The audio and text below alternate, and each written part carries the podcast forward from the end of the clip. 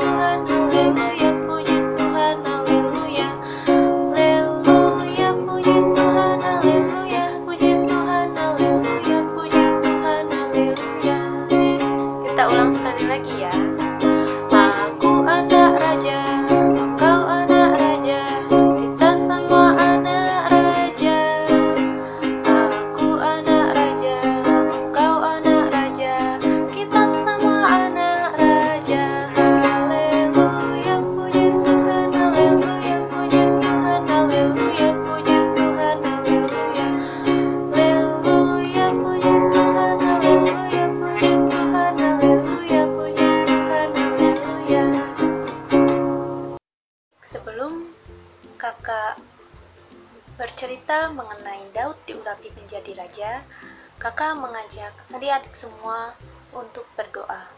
Mari kita berdoa. Bapa, kami mengucap syukur atas kesempatan yang Engkau berikan pada kami saat ini.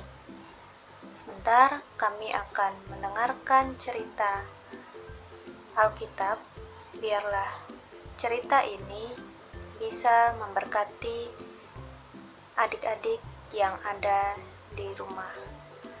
Dalam nama Tuhan Yesus, kami telah berdoa dan mengucap syukur. Haleluya. Amin. Adik-adik, apa kabarnya? Sehat-sehat kan?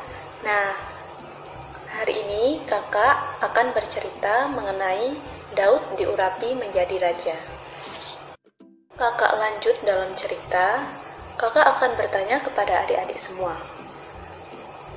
Adik-adik tahu tidak siapa itu Daud? Nah, di sini kakak akan menjelaskan kepada adik-adik mengenai siapa itu Daud. Daud adalah putra bungsu dari Isai yang lahir di Bethlehem. Pada masa remajanya, Daud adalah seorang gembala kambing domba. Ini kakak juga akan bertanya kepada adik-adik, berapa anak dari Bapak Isai? Nah, Bapak Isai memiliki delapan anak laki-laki. Yang pertama bernama Eliab, yang kedua Abinadab, yang ketiga Simea, yang keempat Nathanael, yang kelima Radai, yang keenam Osem, yang ketujuh Nathan, dan yang terakhir adalah Daud. Di sini adik-adik bisa lihat dari dalam gambar berikut ini.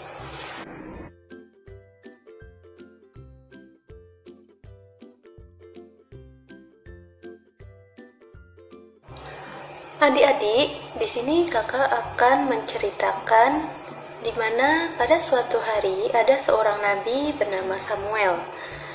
Dia adalah dia adalah nabi yang diutus Tuhan untuk pergi ke Bethlehem. Sesuai dengan perintah Tuhan kepada Samuel, Samuel mengadakan upacara pengorbanan di Bethlehem. Tidak itu juga, dia juga mengundang Bapak Isai dan juga anak-anaknya. Sesampainya Bapak Samuel di kota Bethlehem, dia bertemu dengan para tua-tua di sana. Dan para tua-tua itu berkata kepada Samuel, Adakah kedatanganmu ini membawa selamat? Para tua-tua ini berkata demikian kepada Samuel karena mereka takut jika Samuel datang ke kotanya karena Tuhan marah akibat perbuatan yang dilakukan oleh bangsa di Bethlehem. Lalu Bapak Samuel pun menjawab para tua-tua, "Iya benar, aku datang kemari untuk mempersembahkan korban kepada Tuhan dan juga untuk menguduskan diri dan datang kepadanya ke upacara pengorbanan itu. Kemudian Bapak Samuel pun mengadakan upacara pengorbanan itu sekaligus mengundang Bapak Isai dan juga keluarganya dan menguduskan Isai dan anak-anaknya di upacara pengorbanan itu. Setelah itu, Bapak Samuel pun melihat anak-anak Isai yang masuk mulai dari Eliab, Abinadab, Simea, Nathanael, Radai, Osem, dan Nathan. Tetapi ketujuh anaknya semuanya tidak dipilih oleh Tuhan. Kenapa ya? bisa seperti itu? Nah, adik-adik, Tuhan tidak memilih ketujuh anak dari Isai karena meskipun badan mereka gagah dan perkasa, tetapi Tuhan tidak melihat dari tubuh mereka. Tuhan melihat dari hati masing-masing dari anak-anak Isai. Lalu Bapak Samuel berkata kepada Bapak Isai, Inikah anakmu semuanya? Lalu jawab Bapak Isai kepada Bapak Samuel, masih tinggal yang bungsu, tetapi sedang menggambalakan kambing domba. Lalu kata Bapak Samuel, suruhlah dia kemari. Sebab kita tidak akan duduk makan sebelum ia datang kemari. Setelah Bapak Isai menyuruh orang untuk menjemput Daud, dan Daud pun akhirnya pergi, lalu dilihatnyalah oleh Bapak Samuel di mana Daud memiliki paras yang elok, mata yang indah, dan ia kemirah-mirahan. Lalu Tuhan berfirman, Bangkitlah, urapilah dia, sebab inilah dia. Lalu Samuel mengambil tabung tanduk yang berisi minyak itu, dan mengurapi Daud di tengah-tengah saudara-saudaranya. Sejak saat itu dan seterusnya berkuasalah roh Tuhan atas Daud, lalu berangkatlah Samuel menuju ke Rama.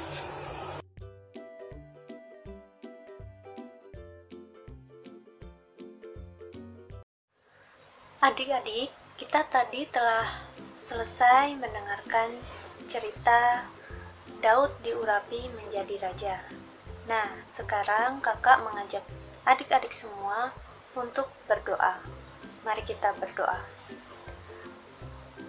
Terima kasih Tuhan karena pada kesempatan ini kami telah mendengarkan cerita Daud diurapi menjadi raja. Bagaimana kita sebagai anak-anak Tuhan harus merendahkan hati, tidak boleh sombong, serta selalu menuruti perintahmu. Tuhan, saya juga berdoa untuk adik-adik di rumah, Engkau yang selalu berkati mereka, Engkau yang selalu memberikan mereka kekuatan kesehatan, agar di dalam situasi apa pun, termasuk di dalam situasi virus corona ini ya Tuhan, anak-anakmu bisa semakin mengandalkanmu saja ya Tuhan. Berkati juga ya Tuhan, adik-adik maupun orang tua yang ada di rumah, Engkau yang sertai mereka, beri mereka kekuatan kesehatan. Dalam nama Tuhan Yesus kami telah berdoa dan mengucap syukur. Haleluya. Amin.